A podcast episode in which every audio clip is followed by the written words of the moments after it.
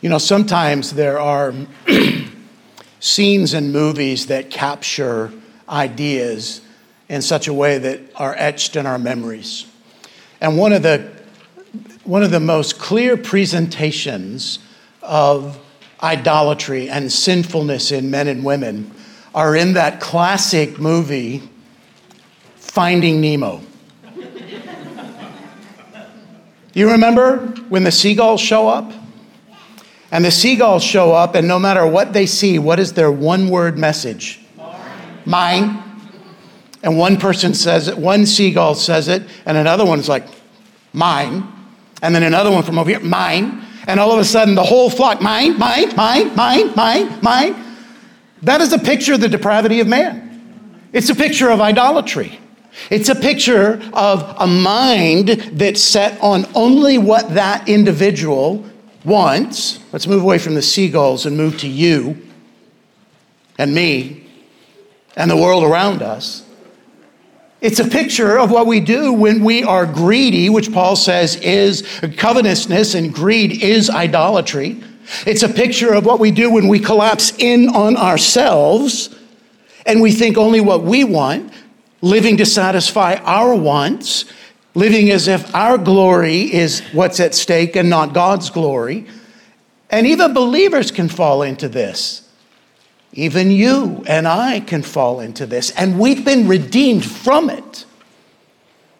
Our hearts, the unredeemed hearts of men, are idol factories, as has been said over and over. And yet, we, as believers, can sometimes return and start producing those same idols. We do it out of our will, because of our desires, because we lose sight of the glory of God in our life, because we lose sight of what God is doing in the midst of things. And we think sometimes that our world is like the worst world that's ever existed. And I will grant you that some of the things going on in our world might not have happened in many places before. But there have been places throughout history where the world is slouching toward Gomorrah, as one author said many years ago, and everything about their world looks anti God. And it's happened in, for time immemorial. We just have our version of it. And our version of it is on the fast track, right? It's the car that's going at top speed and making all the curves without slowing down or braking. And yet God is in control of it all. Isaiah saw this in his day. He saw in his day that, now hear me, not just the world, but God's people capitulated to, adult, to idolatry. God's people gave up the pursuit of holiness. God's people gave up trust in their sovereign God who redeemed them from Egypt and set their feet on solid ground and gave him his holy law, gave them his holy law so that they knew how to approach him and what things pleased him and yet immediately they turned away. This was Israel's problem throughout their entire existence in the Old Testament, was it not? And that's God's people. And today we can do the same kind, make the same kind of error, the same sinful decisions. And Isaiah wants us to know that even though we live in a world that the wheels have come off and there's no brake that'll stop the vehicle in human terms, that we are still to live trusting in Him because He is our refuge and He is in control of everything. Now we're coming into a portion of Isaiah that holds together and we're going to cover it in two sermons. We could cover it in four or five, so two is good, right? Um, we're going to cover it in two sermons so that we can get to the bottom of the text. But it all holds together in when we're in, in, in, Isaiah. You can turn there. I'm going to bring us up to speed of where, where we were last week. We're at the end of Isaiah 56. And from Isaiah 56 9 to the end of chapter 57, verse, verse 21, there is this picture of a contrast between a world in rebellion to, Yah, to Yahweh and a world submitted to Him. And the consequences of both of them. Now, remember, this, this is the pinnacle of this little section of scripture in Isaiah because we're still working out the implications of the work of the suffering servant in chapter 53. Remember, the suffering servant has been prophesied. He has come. He has come to die in the place of men, and he, he has come by the will of God to provide life for them but we've also learned that to be in those blessings, one must turn to Christ and believe in the Messiah and not, not have our own life in view anymore, but to be submitted to His will, committed to, to what God intends to do. And yet, Israel, before their deportation into Babylon, Judah, before they were sent into Babylon, and then the remnant that comes back out of that, still have the same temptations. Are they going to live according to God and His law, or are they going to live according to themselves?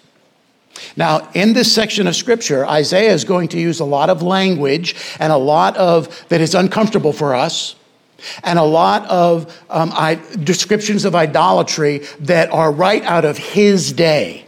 Remember, Isaiah is writing in the 8th century and a little bit into the 7th century BC.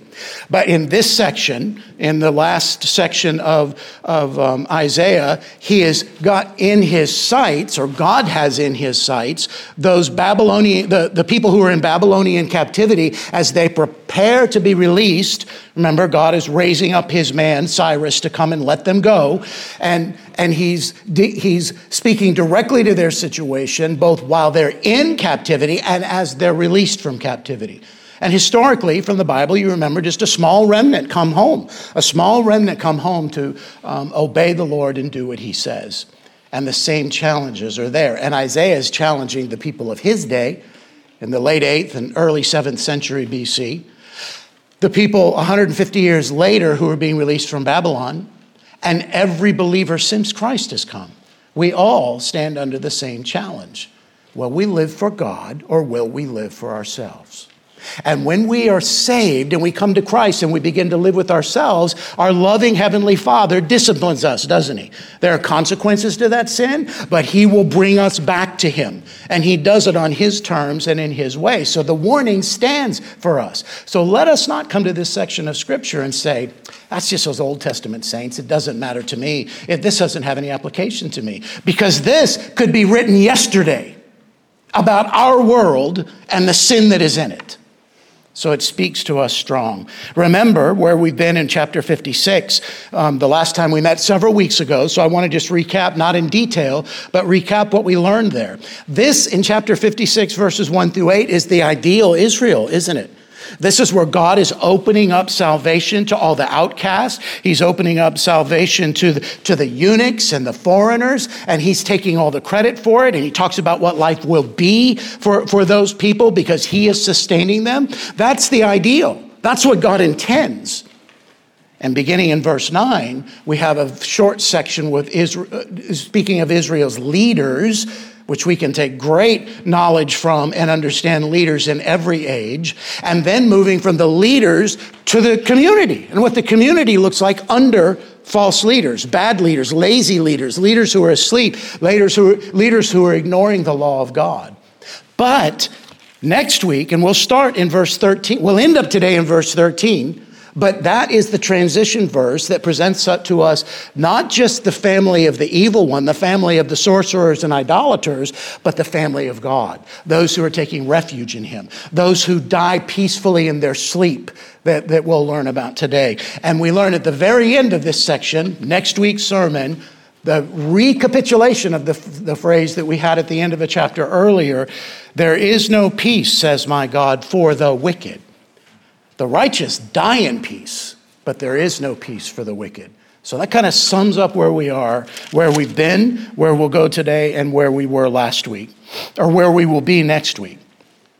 So stand, if you will, as I read our text. We're going to read from Isaiah 56 9 through 57 13.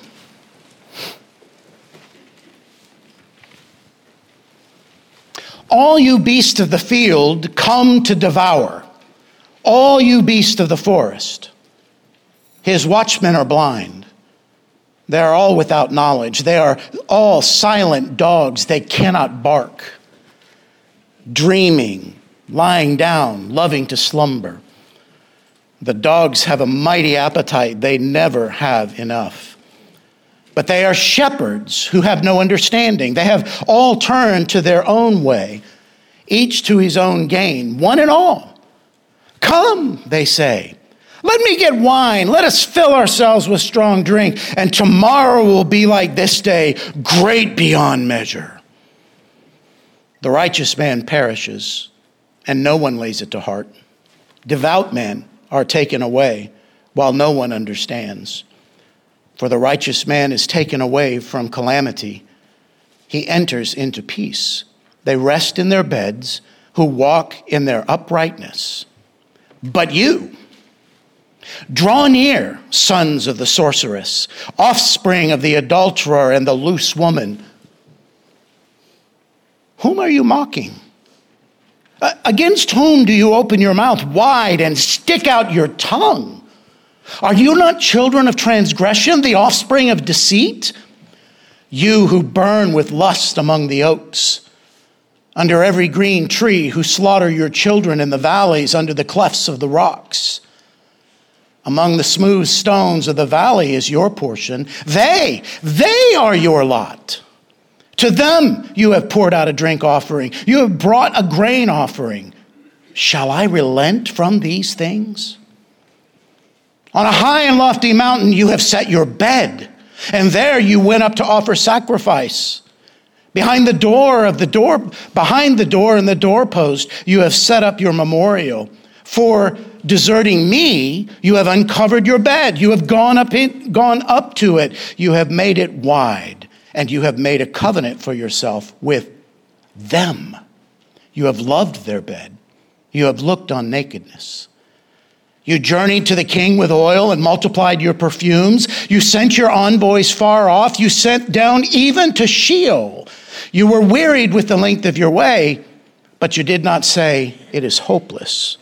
You found new life for your strength, and so you were not faint. Whom did you dread and fear so that you lied and did not remember me, did not lay it to heart? Have I not held my peace even for a long time, and you do not fear me? I will declare your righteousness and your deeds, but they will not profit you. When you cry out, let your collection of idols deliver you. The wind will carry them off, a breath will take them away. But he who takes refuge in me shall possess the land and shall inherit my holy mountain. The grass withers and the flower falls. You may be seated. So let me set the stage a little bit for some of the language in chapter 57. Remember, we've seen this already in this is our, our fifth attack on idols in Isaiah. There'll still be a couple more. But remember that when the Old Testament talks about idolatry, it all it, it often uses sexual terms because idolatry is turning away from God in the same way that someone would commit adultery with their spouse, turning away from them, giving their affections to another. So oftentimes the Bible uses that kind of language to talk about idolatry. And, they, and the Bible will use that language sometimes and speak only of idolatry, but sometimes it speaks of sexual perversions in the midst of idolatry, and we have some of that here. You'll be able to see as we, as we run through the text that there are language, there's language used to talk just about idolatry, but then there is sexual immorality that is the idolatry that is being attacked. So when we get there, there is some disturbing language, but idolatry is a disturbing sin. And it requires us to be jarred a little bit, to be shaken a little bit to understand what is happening. Well, in these verses, we observe two consequences of sinful leaders. Two consequences of sinful leaders. In the midst of this, at the beginning of, of chapter 57 and in verse 13, we're going to see the, what leads us into next week's sermon of the beauty of God's people and how he blesses them when they trust in him.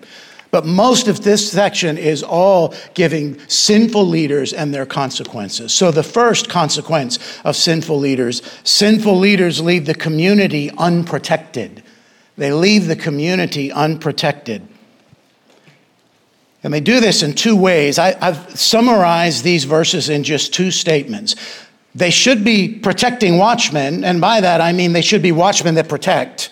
I use that as, a, as an adjective. They should be protecting watchmen, but instead they're blind, ignorant, silent, asleep, and greedy. Blind, ignorant, silent, asleep, and greedy is what we will see. And then we'll turn to the shepherds in a moment. Look at verse 9. All you beasts of the fields, field come to devour. All you beasts in the forest. Now, this is Yahweh speaking, inviting the beasts and saying, Come. And we might think of this because we're talking about watchmen. We think of watchmen on the wall, right, looking for those who would come and attack the fortress. And when they see them, they have to discern whether they're good or evil. And then they have to make a decision of how to bring that message to the rest of the city. Do you shut the gates and bar the hatches and call the army? Or is this a, a messenger who, have, who has the feet of good news? But there's more to this. There's more to this watchman than merely seeing the danger. So we have the picture of a physical watchman, but we're in the spiritual realm. That's what's being presented to us. What's the, the beasts that are being called by God are sin that is coming in and invading the camp. Using the same picture of a watchman. And this is telling us that the people starting with the leaders, and we'll see it meet out in the people, they've neglected and rejected the law of God. That, that's what this is meaning. Consider these texts Leviticus 26, verses 21 and 22. This is the first two texts are in the blessing and curses section of Deuteronomy and Leviticus. You know where I'm talking about, where there's a whole list of blessings for obedience and a whole list of curses for disobedience. And this is God making covenant promises to his people. You have agreed that I am your God and you will be my people and that you will obey me. And if you do that, here are all the blessings. Here, here's what I will do based on the covenant. But if you do not obey me, I will also obey the covenant and be faithful to the covenant. So among those many curses, we read this. Then, if you walk contrary to me and will not listen to me, I will continue striking you sevenfold for your sins. This is a progressive set of curses. I'll do this, and I'm doing it with the intent for you to turn and obey me. But if you don't, I will continue with punishing you. And I will let loose, listen, the wild beasts against you, which shall bereave you of your children and destroy your livestock and make you few in number so that your road shall be deserted. Now, these curses, they are the exact opposites of blessings that occurred just verses before. For instance, in verse 6 of this same chapter, God promises that He will remove the beasts from the land. So obey me, I'll remove them. Disobey me, I'll send them. He also promises that He will make them fruitful and multiply them if they obey them. And these verses are exactly the opposite. Consider Deuteronomy 28, 25, and 26. Also, these are also the list of blessings and obedience are blessings for obedience and curses for disobedience. Yahweh will cause you to be defeated before your enemies. You shall go out one way against them and flee seven ways before them. You shall be a horror to all the kingdoms of the earth, and your dead body shall be food for all birds of the air and for the beasts of the earth, and there shall be no one to frighten them away. Deuteronomy 32 in the Song of Moses, Moses is recounting the faithfulness of God, both faithfulness to give blessings with obedience and the curses with disobedience. And he writes that Yahweh said this Yahweh said, I will heap disasters upon them. I will spend my arrows on them. They shall be wasted with hunger and devoured by plague and poisonous pestilence. I will send the teeth of beasts against them with the venom of things that crawl in the dust. So when God calls the beast, He's bringing covenant curses upon them for a specific reason. I want you to turn to 2 Kings chapter 17. Turn to 2 Kings 17 so we can see how this actually worked out and see clearly the reasons that God gives his people. 2 Kings 17, beginning in verse 14.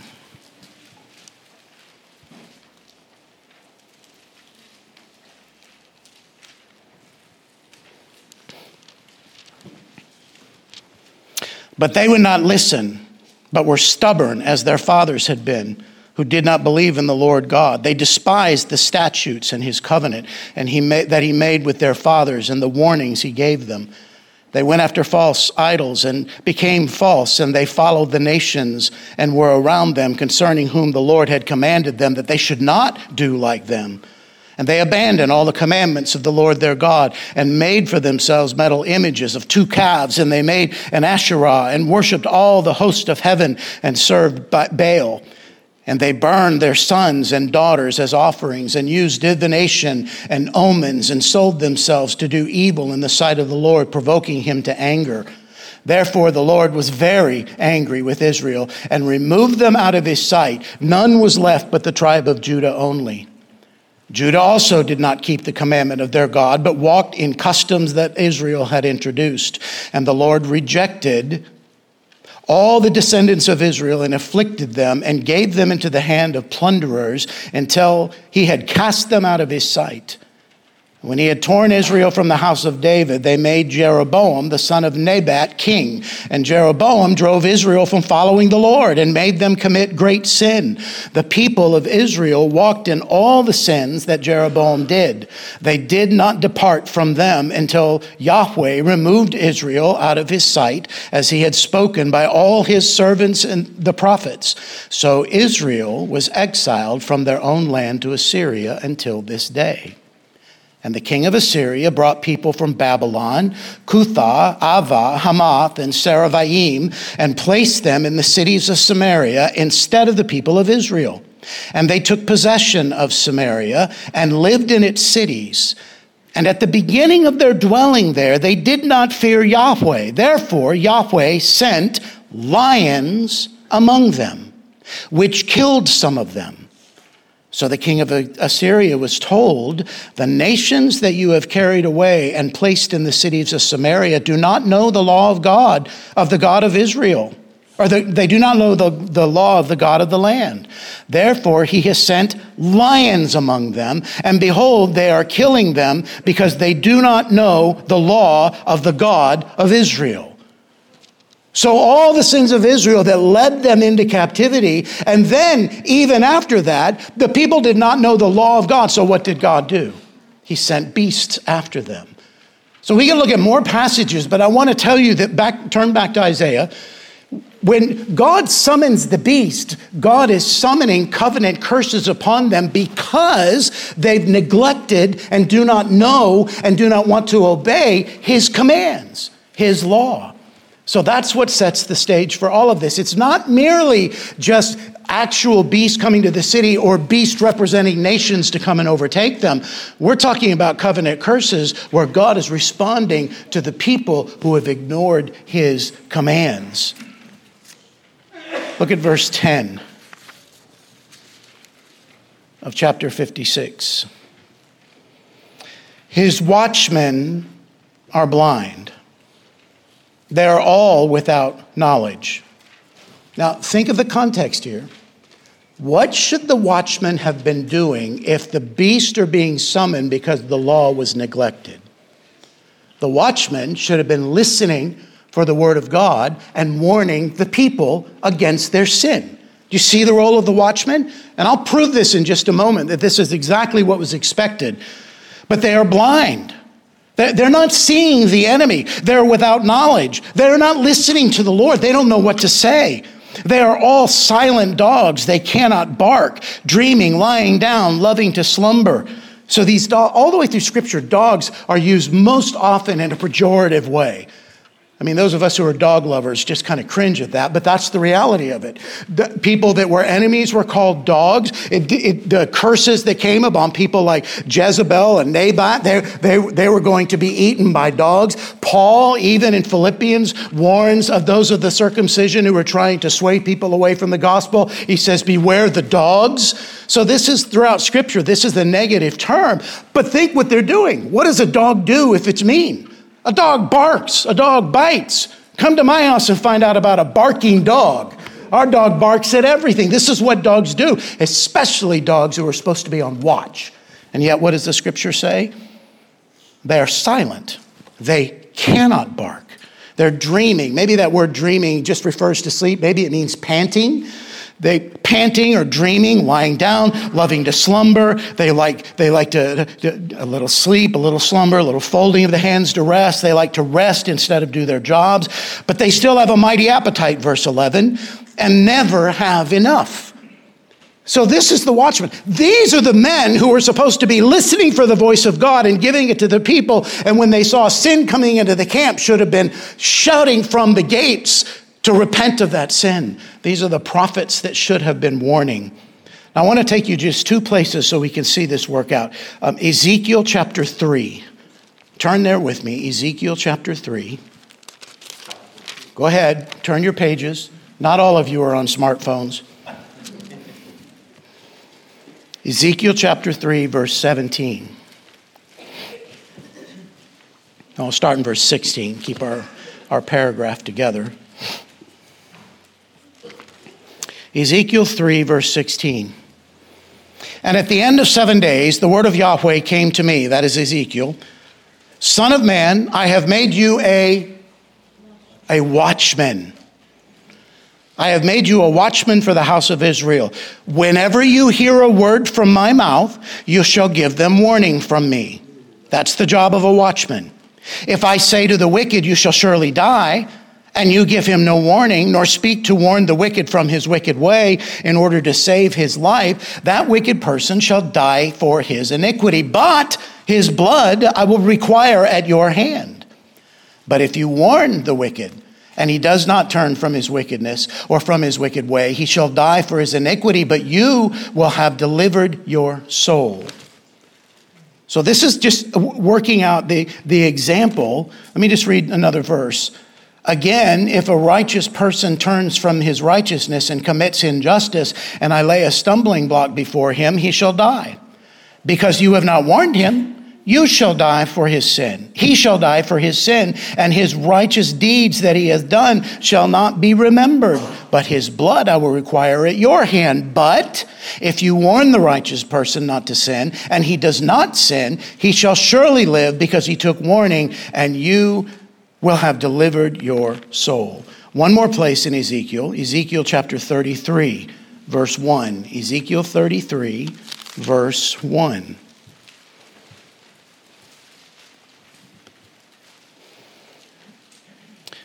The word of Yahweh came to me Son of man, speak to your people and say to them, If I bring the sword upon a land, and the people of the land take a man from among them and make him their watchman, and if he sees the sword coming upon the land and blows the trumpet and warns the people, then if anyone who hears the sound of the trumpet does not take warning, and the sword comes and takes him away, his blood shall be upon his own head. He heard the sound of the trumpet and did not take warning. His blood shall be upon himself. But if he had taken warning, he would have saved his life. But if the watchman sees the sword coming and does not blow the trumpet, so that people are not warned, and the sword be- and the sword comes and takes any one of them, that person is taken away in his iniquity.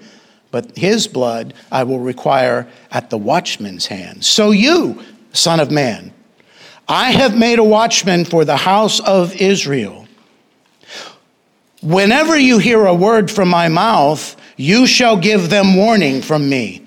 If I say to the wicked, O wicked one, you shall surely die, and you do not speak to warn the wicked to turn from his way, that wicked person shall die in his iniquity, but his blood I will require at your hand. But if you warn the wicked to turn away from his way, and he does not turn from his way, that person shall die in his iniquity, but you will have delivered your soul.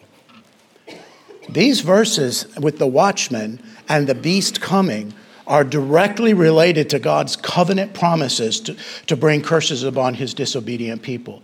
And the watchmen are guilty because they're asleep. The watchmen are dreaming they're in slumber, and yet they still have a mighty appetite, the verse says. It reminds us of what, of what Paul says about the enemies of the cross. Their end is destruction, their God is their belly, and they glory in their shame with minds set on earthly things. Now, that's the leaders, note this, of Judah. It's the leaders of God's people. It's not the pagan leaders. This is the leaders, these are the leaders of God's people. And yet, God is not finished with them yet because he also talks about shepherds. They should be protecting shepherds, but instead they are undiscerning, unrepentant, unwise, and unaware. Look in the middle of verse 11.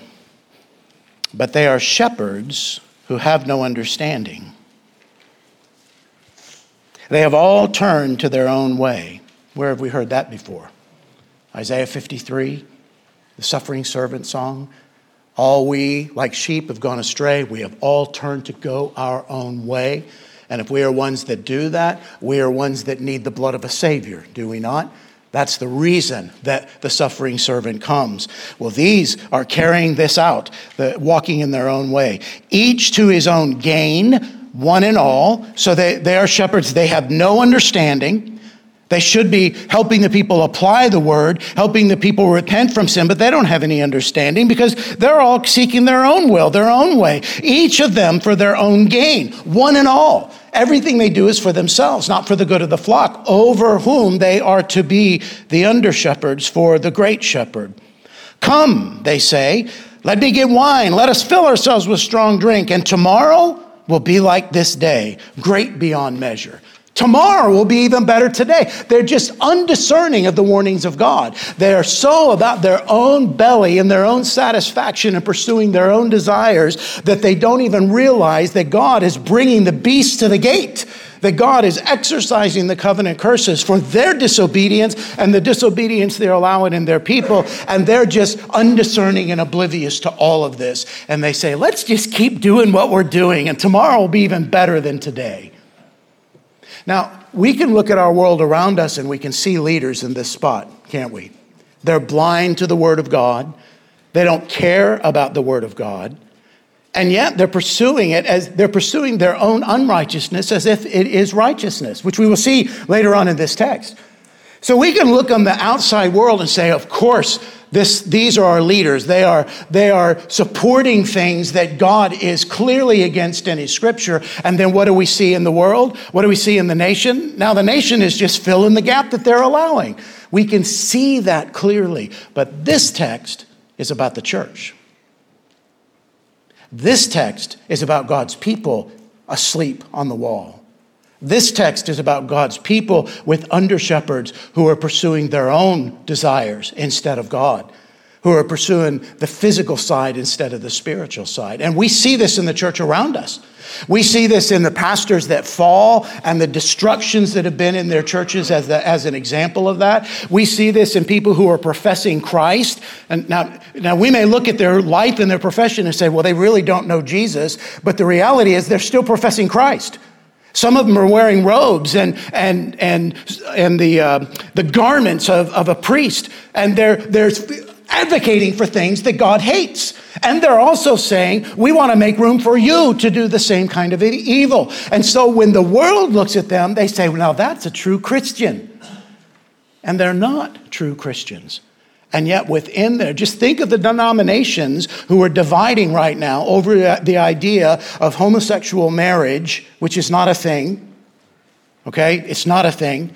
And they're, they're fighting over that. And churches are losing out. Some states, churches are being able to keep their buildings, but in other states, they're not able to keep their building. They've paid for their building, but the hierarchy, the structure keeps their building because they refuse to fear men more than God. They want to fear God. And so this happens within the church, but it can be even more subtle than that, can it? Luke has been teaching, how many weeks did you say we've been at this? 19? 19th lesson. And your sole goal is to get us to understand what? Scripture is sufficient to disciple. It's sufficient to diagnose our own self. It's sufficient to disciple others.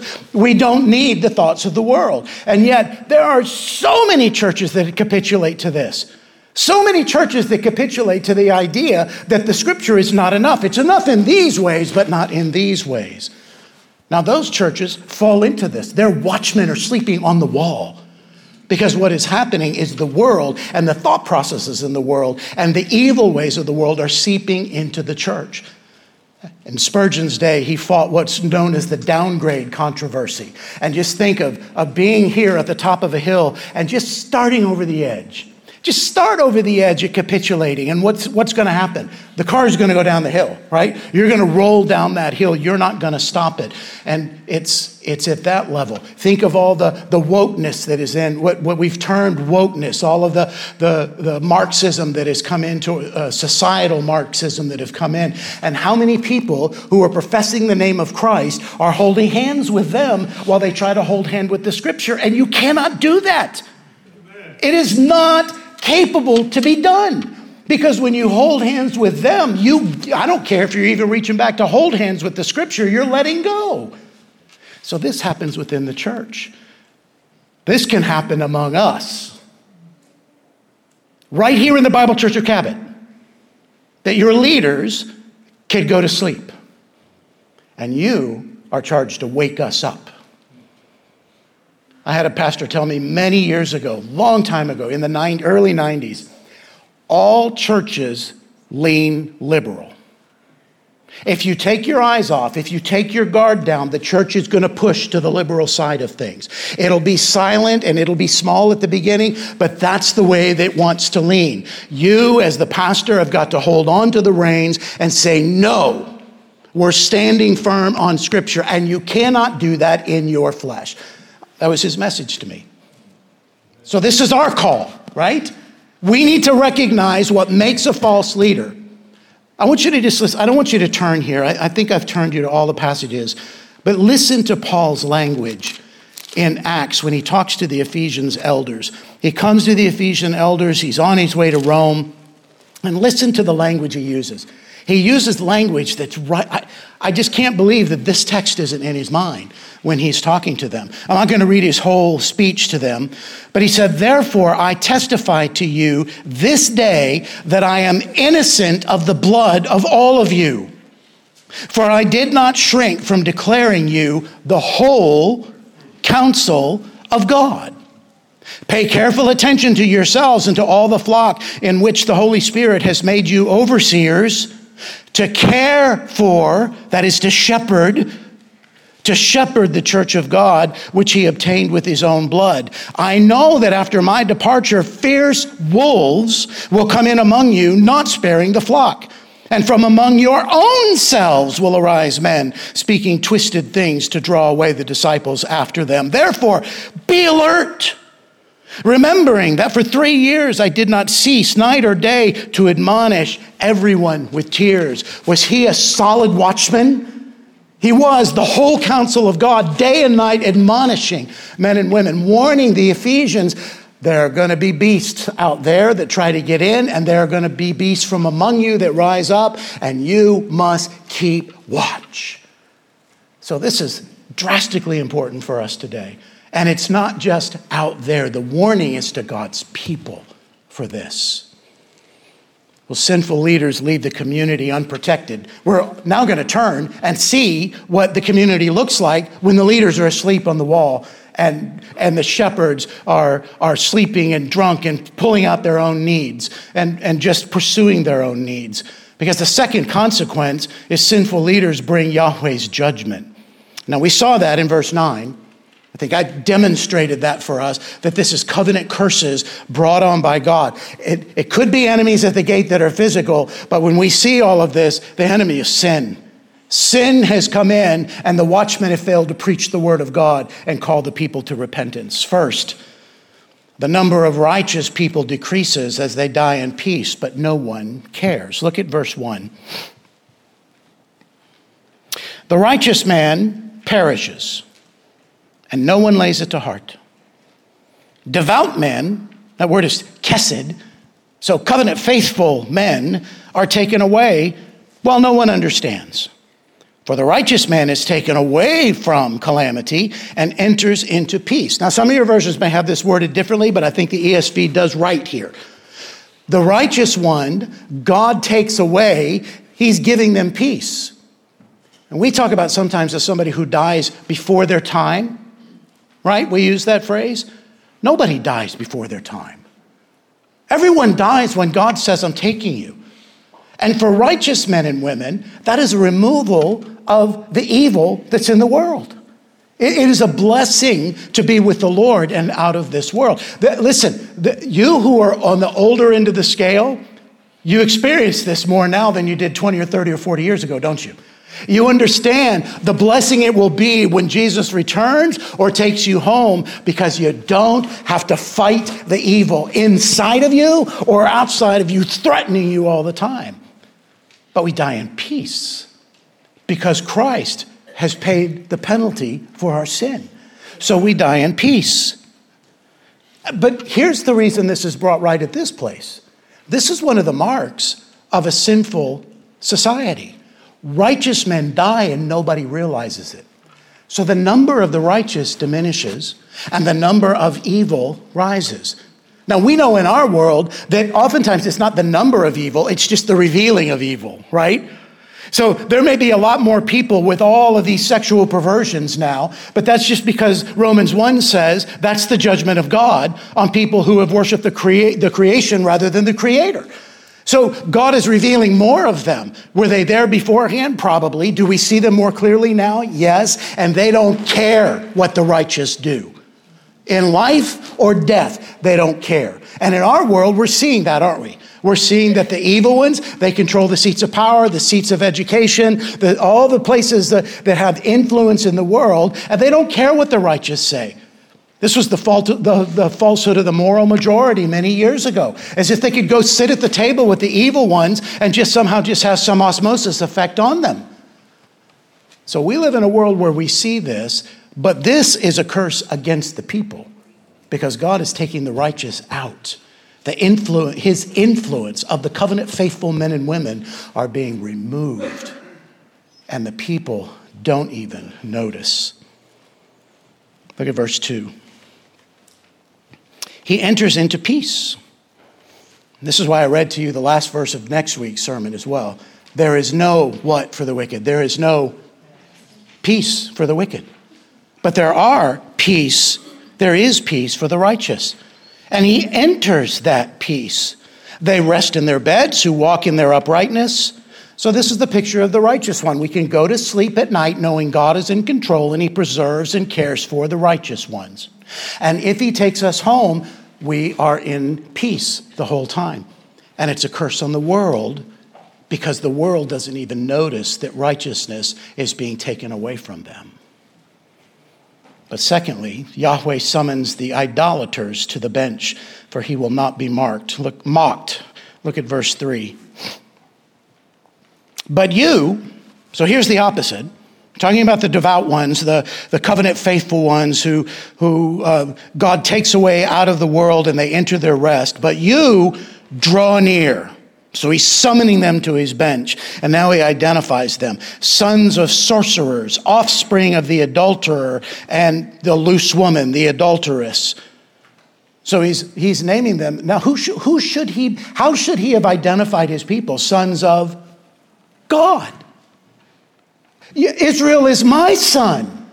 And yet, God, who looks at his people, says, Because of their sins, you're not my son. You are sons and daughters of sorceresses and offspring of adulterers.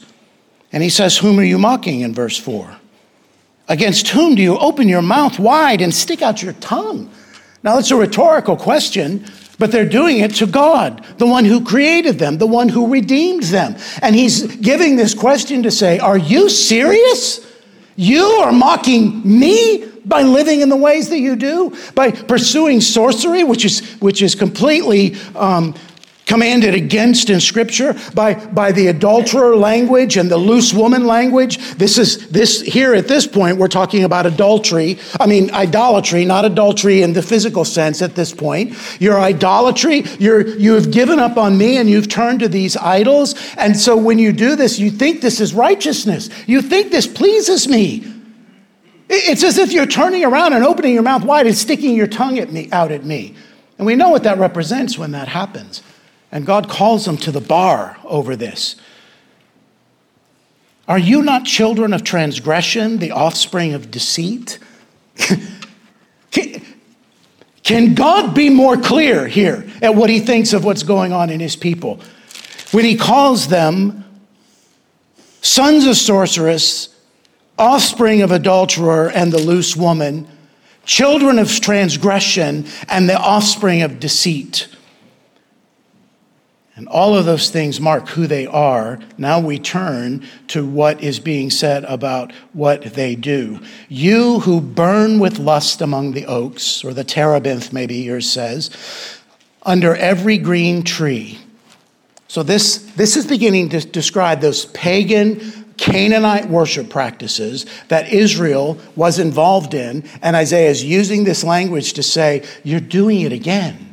It may not look the same as the language Isaiah is using in the 8th century, but you're doing the same thing again. You were going amongst, amongst the trees. That was the place where they went. The, the trees were considered to be fertile. And so if you go and, and you, you burn with lust among the oaks, you go and, and you have intimacy under the oak, then that was going to make you fertile because it's by the God of the oak tree, the terebinth. It's by the God of the fertile tree. And you're going there. And what does God say? That when I reminded you earlier of the blessings and the curses. God said, I will make you fruitful and multiply you, right?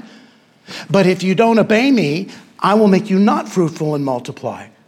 And so they're going to these false gods. And now we have the actual sexual immorality coming involved in this. Who slaughter your children in the valleys, the middle of verse 5, under the clefts of rock. Now, this is that giving, this, this picture of sacrificing their children to Molech actually taking their firstborn children and throwing them off a cliff into a valley or burning them.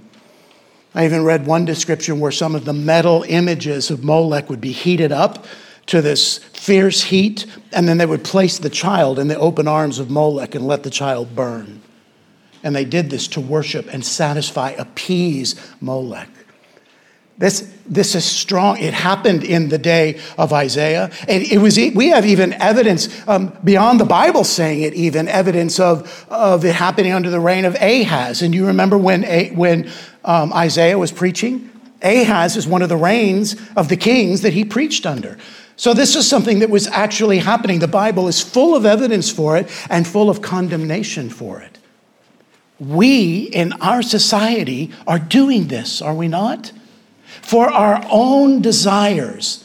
We don't want children to get in the way, so we abort them.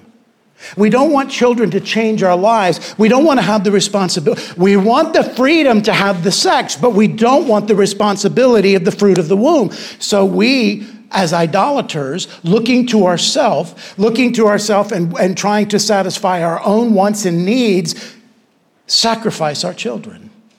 And there are people that claim the name of Christ who say that that should be the right of a woman. Now, hear me say, I am loud already. Hear me say loud and clear. This is a sin that is bringing down our nation. This is a sin that is bringing down churches because there are believers who advocate for this right. How you can call killing a child a right is beyond me. But this is what we are doing the same things. So to think that Isaiah doesn't have, this is why I said they could be written today, they could be written yesterday. This is the scourge that we bear as a nation and as a world and as a church.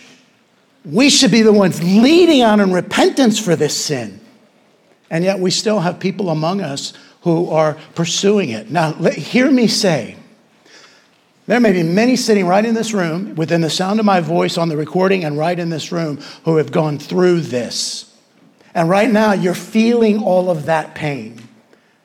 I, I understand that. Because there are consequences to sin. There will be pain for that. I'm not minimizing your pain at all. But the fact that we have pain over sin should never cause us to justify the sin. So, we as a people, even with pain, you may have had an abortion yourself, you may have led a woman to have an abortion. Even with our pain, we must trust in the provision of God to satisfy us and overcome our pain and stand against such a scourge as abortion. So I am not trying to take you and do my own version of throwing you off the cliff into the valley. But I want us to stand firm on the word of God in spite of past sins. If you've been rescued from any sin in your life, you are the first person to be able to stand up and say, I was like that, but now God has redeemed me through his son Jesus. I've been freed from that, and he sustains me through all the pain. But this is that third rail that we can't ever touch, and I just want to cut the third rail off. This is where we need to have a strong and mighty and powerful voice. They're being condemned for their, their, their idolatry when they sacrifice their children. But look at verse 6. Verse 6 kind of changes the feel a little bit. In the first five verses, we have um, first person uh, singular pronouns and verbs. Now we move to second person. Now we're talking about, we move to a higher level, so to speak, not just talk about individuals and their sin, but the marks of the whole nation. That's what we're looking at here. And the picture becomes that, the, that Israel is the mother of all of this idolatry. And that's going to be important for us because we're moving in the next week's sermon to what the family of God looks like. So, this is the family of Satan within the sinners, and we're going to see what the family of God looks like next week. But let's continue. Among the smooth stones of the valley is your portion. They, they are your lot. Now, who should be their portion and their lot? According to, to several Psalms, like 16, Psalm 16, 5, the Lord is my chosen portion and my cup. You hold my lot. You can also find the same teaching in Psalm 73, 26, and 119, 57, and 142, 5. So they're going to the, to the wadis, the place where the, the river would come roaring through, and, and then it would dry up. And when it dried up, they'd be able to see these odd shaped stones and idolaters don't need much to worship something new. So they go to this place and they worship the stones. They're, they're appeasing gods and trying to find their own way through without their own God. And God says, They're your lot. They're your portion. If that's who you're going to worship, that's who you get the rock. To them, you have poured out a drink offering, you have brought a grain offering. Shall I relent for these things? Maybe your version says, Should I take comfort in these things? The idea here is the only way God takes comfort in these things is to judge, and his judgment is upon them. Remember, he summoned the beasts, and he says, Should I relent from my judgment over these things? The people know that he will not relent of his judgment, and yet they keep on. On a high and lofty mountain, notice what we're talking about. We're talking about the valleys, we're talking about the riverbeds. We're talking about the mountains. Everywhere that they can find a place to worship an idol, they're worshiping an idol. It is all encompassing for the people. On a high and lofty mountain, you have set your bed, and there you went up to offer sacrifice. Now, this is one of the most notoriously difficult verses in Isaiah, verse 8. Behind the door and the doorpost, you have set up your memorial. So nobody's sure what this all means. But what should Israel be thinking about a door and a doorpost? First of all, the blood of the lamb that was on the lintels and the doorpost, right? That they would be spared from the angel of death. But also in Deuteronomy 6, what are they told to do with the, with the law of God? Write it on their doorposts. So I'm thinking it has something to do with that, but it may have something completely different. I'm not really sure, and since nobody, all the commentators I read who know Hebrew aren't really sure either, I feel okay being not sure, but I know why. Look at the text. For whatever this is referring to, this, this sexual immorality that is done in the name of worship, and that happened all throughout Canaanite religion. It happened in the New Testament, in Ephesus, in different places where the, uh, the cult of prostitution as part of worship would happen. It's part of idolatry in, in gods who are no gods, but we know why. For deserting me. All, whatever this was, was a desertion of trust in God. Deserting me, you have uncovered your bed. You have gone up to it. You have made it wide and you have made a covenant for yourself with them. This is both hidden and free and open sexual immorality. And they are engaging it in a way that brings shame upon Yahweh and his people. And in doing that, they cut a covenant. They, they make a covenant with them because you have loved their bed and you have looked on their nakedness. I don't need to put a lot of flesh on this, do you? Do I? Isaiah is being pretty clear and pretty frank here, isn't it? Your sexual immorality in the, in, is, is horrible before me, but you're doing it in the worship of other gods. And therefore, I will not, I cannot relent. But look how it continues. It's not only in that realm, it's the idolatry of trusting in human kings as well. You journeyed to the king with oil and multiplied your perfumes. You sent your envoys far off and, I, and sent down even to Sheol. You didn't trust in me, you went to other kings and you brought them gifts, or maybe you prettied yourself up to look wealthier than you actually were. But you're going to them to trust them, even as far to Sheol, using the language of destruction Verse 10 says, You were wearied with the length of your way, but you did not say it is hopeless. in other words, the way is difficult to worship these false idols, these kings, and put their trust in them. It takes a lot of effort, but they never really dawned on them hey, this is pretty useless. All we have to do is trust in our God. It never dawned on them. You never had the wherewithal to say it is hopeless. And worse than that, you found new life with your strength, and so you were not faint. You get the picture here? Think, think of a drug addict who's trying to get their next fix, and then they get it, and all is well until it wears off. That's the picture. You should have said this is hopeless. I can't receive any blessing from this, but instead, you get a little bit of a fix and now you are strengthened. You're not faint. Now, what has Isaiah already told us about the faint ones? We are the ones who rest, rest in the Lord because the Lord is never faint. If we are faint, we trust in the Lord. He undergirds us like eagle's wings. It is trust in God that makes them not faint. And they get a little tiny fix of their idol, and everything is okay again. And God is condemning all of this. This is this is the evidence that he presents to, to, to them at the bar that they are worthy of his destruction. Yahweh next exposes his people's work as fraudulent and unprofitable because they did not fear or remember him. Look at verse 11. Whom did you dread and fear so that you lied? Uh, that phrase means that you proved to be a liar and did not remember me, did not lay it to heart? And the broad answer to that is they feared men.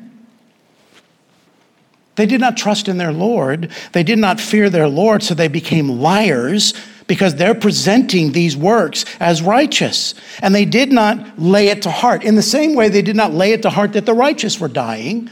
They're not laying it to heart that this is idol worship and God will not be mocked. Here he begins to mock them. Have I not held my peace even for a long time, and you do not fear me? Now, here's a warning to us. Just because God is not revealing your sin does not mean he's not going to.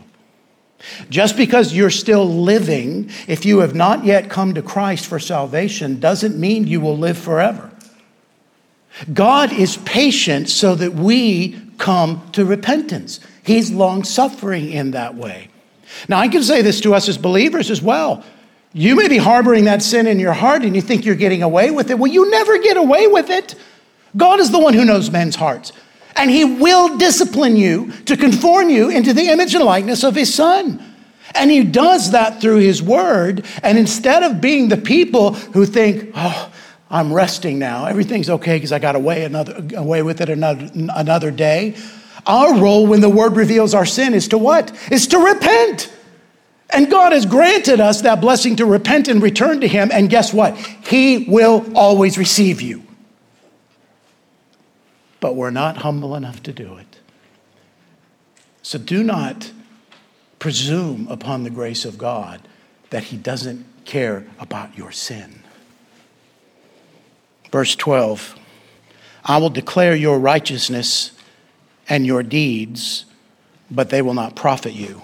What he's saying here, you think that what you're doing is righteous. These are people, and we'll see this in chapter 58, when they're engaged in external fasting while they're sinning against God, and they complain to him, We've been fasting, but you're not hearing us.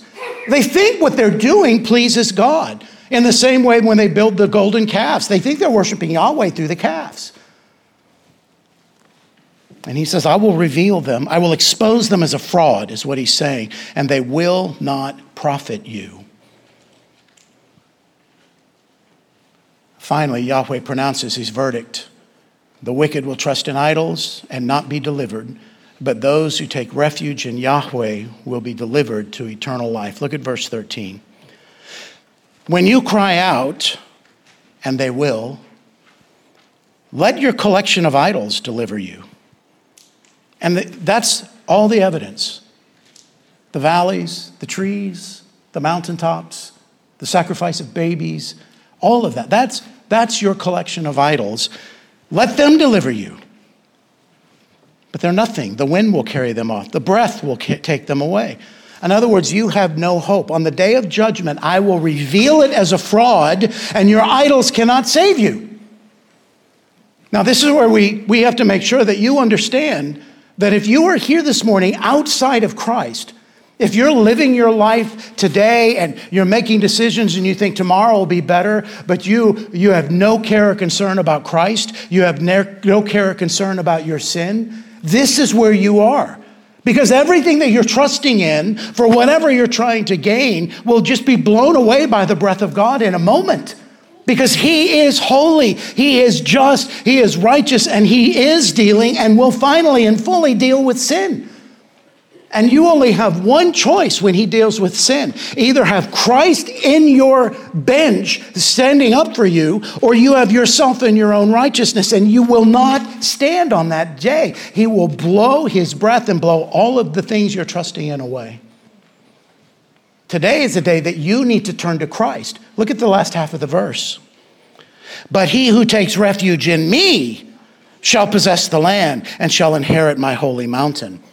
Now, in this spiritual sense, and how this is all dealing with the time from Isaiah all the way through this age, we know that this is, this is the new heaven and new earth. This is our inheritance. This is possessing the land, is possessing the new heaven and the new earth. Inheriting my holy mountain is being in the presence of God. Remember, that's what it's been in Isaiah all the way through. He resides on the mountain. And all the people come to the mountain, not because it's a rock, but because Yahweh lives there. And his people are there. And they come to, to understand what Yahweh thinks. So if you are in the, in, the, in the situation today that you've not ever turned to Christ, you need to take refuge in him. You need to repent of your sins because the sins that you're living in right now are the beasts that are overtaking your life.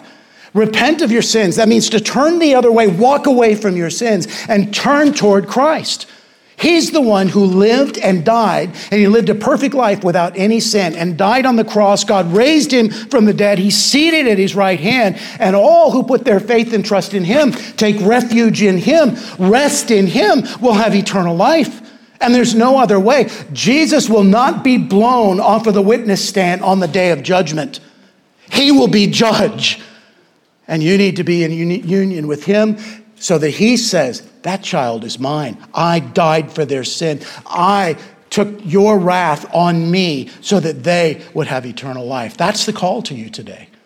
And it's the call in Isaiah's day. If we had time to go back into, into Ezekiel 34, there's this whole list of the sins of the shepherd in Ezekiel 34 how they have just completely neglected justice. They've completely neglected righteousness to care for the poor. They're all about their own selves. It's just another version of what we've read in Isaiah 57. And God says, I will judge you and I will shepherd my sheep. He says, I will gather them from all over the place and I will judge sheep against sheep. I will judge those who are false and those who are true. And at the very end of that, he said, and I will gather them, and I will be their shepherd, and I will set over them my servant David. And that's well after David has lived and died.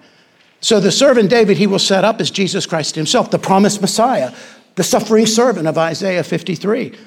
This is all the imagery that comes in in John chapter 10 when he says that he is the shepherd of his sheep. They know my voice. I know them. They know my voice. So today is the day to turn to the Christ of Isaiah and repent of your sins and trust in him so that you will have eternal life. And for those of us who are already in Christ, my goodness, why are we chasing after idols? When we have the glorious presence and power and sustenance and undergirding of our God. We have the love of His Son directed toward us. We have the truth of the Scriptures to warn us against this. We have the truth of Scriptures that tell us that there is no satisfaction anywhere except in Christ Himself. And we know that at one time because we came to Christ. Let's stop going back down into the basement and presenting our members for sin, uh, presenting our members to the devil for sin. Let's be those people who go out in the midst of this crazy world that is currently under judgment, preaching the gospel of Jesus Christ and living in such a way that causes people to want to come to the mountain, because that's us now. Christ is dwelling in us. We are walking out, and He has not taken the righteous out yet because the righteous still have work to do. And you and I get to do that work crucifying idols and loving Christ. And we've all lived long enough to know that the idols are liars. So let's not keep going back. Let's take the world, shall we? That's what God's doing. Let's get involved. Father, thank you for your grace and your wisdom. Thank you for your scriptures. Thank you for the truth that binds us together through your Spirit. We thank you, Father, that in this life, we don't need to worry about rest. We will rest in the next life. We need to sleep. We need to take care of ourselves, but resting, falling asleep on the watchtower, forgetting and failing to disciple ourselves and others, to warn, to encourage, to undergird, to rescue the perishing from the flame, to to strengthen the weak faith among us, to raise our children in the fear and admonition of the, of the Lord, of you. Let us not forget, Father, that we are always working because you are always working. And uh, in our work, we rest in your sovereign control of everything. So help us to be those people who work until Jesus comes again for your glory and not ours, according to your word and not against it so that we are the people who rest in you and are reminded day in and day out that ours is eternity with you. We thank you for this in Jesus' name. Amen.